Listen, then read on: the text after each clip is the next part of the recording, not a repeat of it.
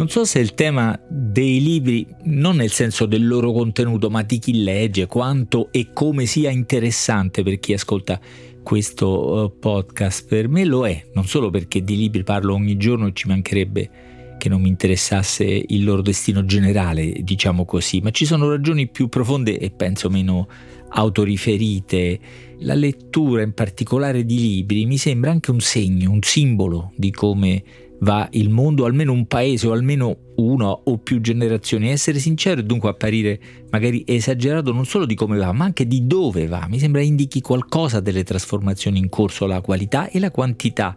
della lettura, delle trasformazioni, dei nuovi valori, delle nuove relazioni. I dati sul mondo del libro, tutto il mondo eh, del libro, come si dice in gergo tra gli addetti ai lavori, la filiera del libro, dunque compresa la vitalità delle librerie, delle biblioteche, naturalmente delle case editrici, mi sembra indicativo di un sacco di cose che dovrebbero stare a cuore a tutti e riguardano il benessere civile, chiamiamolo così, di, di un paese, specie quando si parla al futuro e quindi si parla di nuove generazioni nei confronti dei quali, come è noto, soprattutto in merito ai consumi culturali e alle attività culturali, in particolare a quelle così ritenute superiori, intense, concentrate come la lettura, ci sono un sacco diciamo di pregiudizi o di approssimazioni o di generalizzazioni. Dunque ogni volta che avremo notizia di qualche ricerca che ci riporta un po' di realtà su questo mondo, su questa attività, mi sembra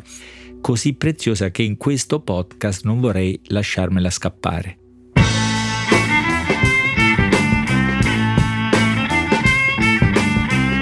Questo è Timbuktu di Marino Sinibaldi, un podcast del Post che parla con i libri.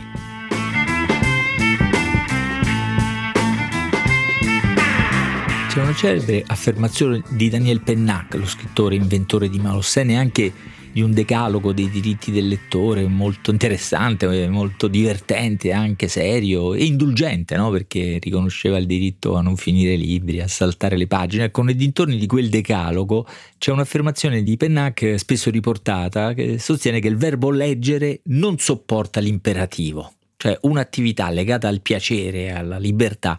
non può essere un ordine, leggi, leggete, no? non può essere posto in forma, diciamo così, intimidatoria.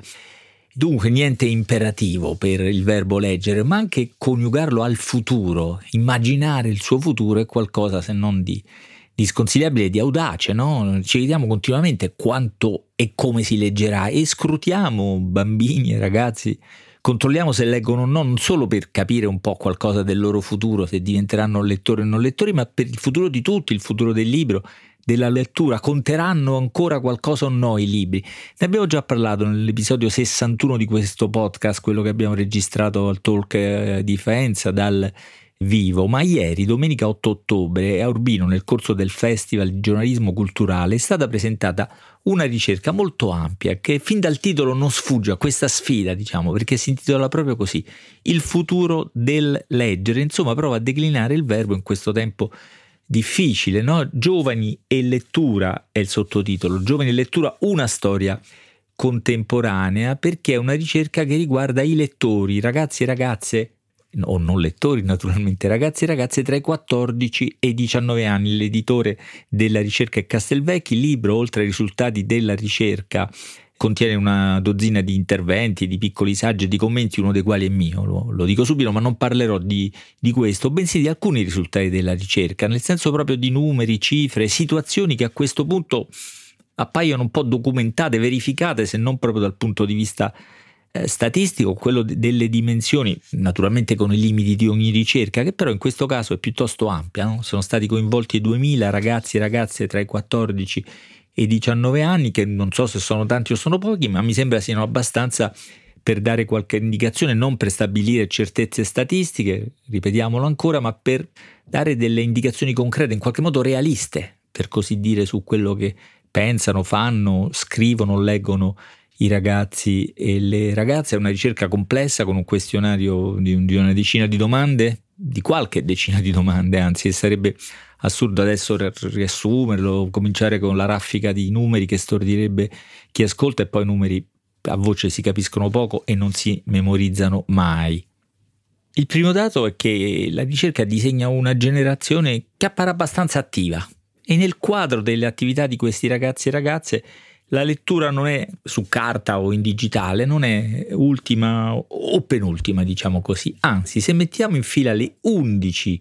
attività legate ai media che sono state sottoposte ai ragazzi, la lettura mm, a centro classifica, diciamo così, ve, ve, le leggo in ordine di preferenza e quindi di intensità. No? La cosa che fanno di più è guardare serie in streaming, poi ascoltare musica in streaming, poi navigare sui social network e guardare video online. Queste quattro attività sono praticate da oltre il 60% di questi ragazzi. Poi appunto a centro classifica c'è giocare videogame, leggere libri su carta o in digitale poi via via andare al cinema, la tv tradizionale, più in basso altre cose come ascoltare la radio o ascoltare i podcast, ma insomma cresceranno da questo punto di vista. A centro classifica, diciamo a metà più o meno, leggere libri in carta digitale riguarda il 49% di questi ragazzi, con una prima decisiva differenza, questo 49, diciamo 50 per capirci, è esattamente la media statistica tra il dato maschile e quello femminile, anzi da quello femminile che è più alto, il 60% delle ragazze legge, e quello maschile che è un ridotto 40%. Se poi dai libri in senso stretto la ricerca si amplia alla lettura di genere eh, diverso, si apre un ventaglio di contenuti e volete sapere le cose più lette, sono i testi delle canzoni, ha senso inserire in una ricerca sulla lettura i testi delle canzoni? Io penso di sì, non solo perché un autore di canzoni, di testi e musica ha vinto per i suoi testi il Nobel per la letteratura, ma perché la differenza tra un testo, una canzone, una poesia, un racconto via via altri testi sono sfumature diverse di una stessa attività che si chiama leggere, appunto, cioè attingere a conoscenze, emozioni, narrazioni attraverso la lettura. Poi se vi interessa sapere cosa leggono, i tipi dei contenuti, dopo appunto i testi di canzoni, il 90% dei ragazzi e le ragazze li legge, ci sono i racconti brevi, le notizie, i fatti d'attualità, gli articoli giornalistici, i romanzi, i fumetti, i saggi, le poesie, le autobiografie, le biografie, questo è l'ordine diciamo dei contenuti. Qui forse la distinzione tra lettura su carta e digitale, che in altri casi mh, è quasi irrilevante, assume qualcosa di significativo, no? magari banale come il fatto che i testi delle canzoni si leggono in netta prevalenza online e i romanzi in netta prevalenza su carta, c'è qualcosa, dicevo, di più significativo, anzi proprio di definitivo, che riguarda le notizie di attualità. Il 77% le legge online contro il 18% su carta. Se il futuro della lettura dei libri un po' problematico è quello della lettura dei giornali, insomma, mi sembra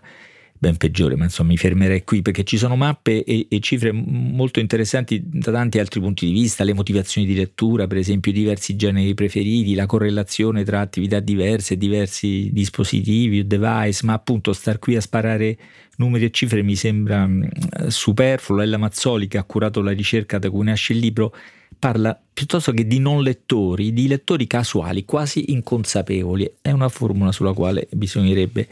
riflettere, dove si trovano altri eh, segnali nei dintorni della ricerca principale che appunto riguarda la lettura, dove si indagano altre attività dei ragazzi e delle ragazze, per esempio la scrittura.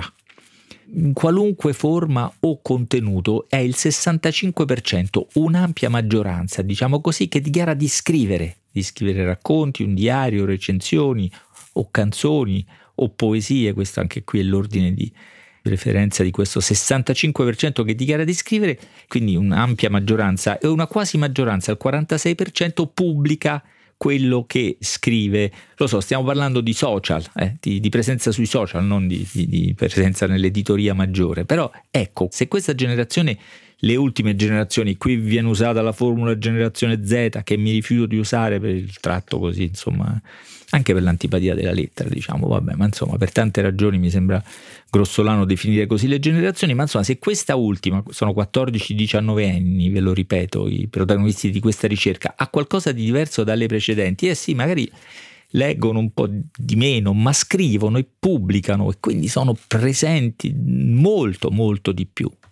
Cosa significa tutto questo? Significa un sacco di cose diverse, non tutte naturalmente siamo in grado di comprenderle, anzi sotto gli occhi abbiamo le conseguenze immediate, quelle superficiali e magari provvisorie, mentre quelle più profonde no, sarà il tempo a rivelarle. In fondo al volume c'è pure la sintesi di alcuni gruppi di discussione che intorno a questo tema il futuro del leggere si sono svolti in una decina di scuole di tutta Italia, questa si chiama indagine qualitativa, diciamo così, e presenta molti elementi di discussione, ci sono delle sintesi molto molto interessanti, e anche divertenti, perché sembra che gli scontri e discussioni maggiori abbiano riguardato la divisione, la contrapposizione tra chi predilige la carta e chi propende per il digitale e con eh, tante argomentazioni qui riportate interessanti e divertenti non solo culturali, psicologiche, ma anche ottiche, ecologiche, eccetera. In fondo al libro pubblicato da Castelvecchi trovate anche il questionario con le domande che sono state rivolte ai 2000 ragazzi e ragazze. Vi potete divertire a rispondere voi stessi o potete compilarle, oppure potete scrivere a noi timbuktu-ilpost.it.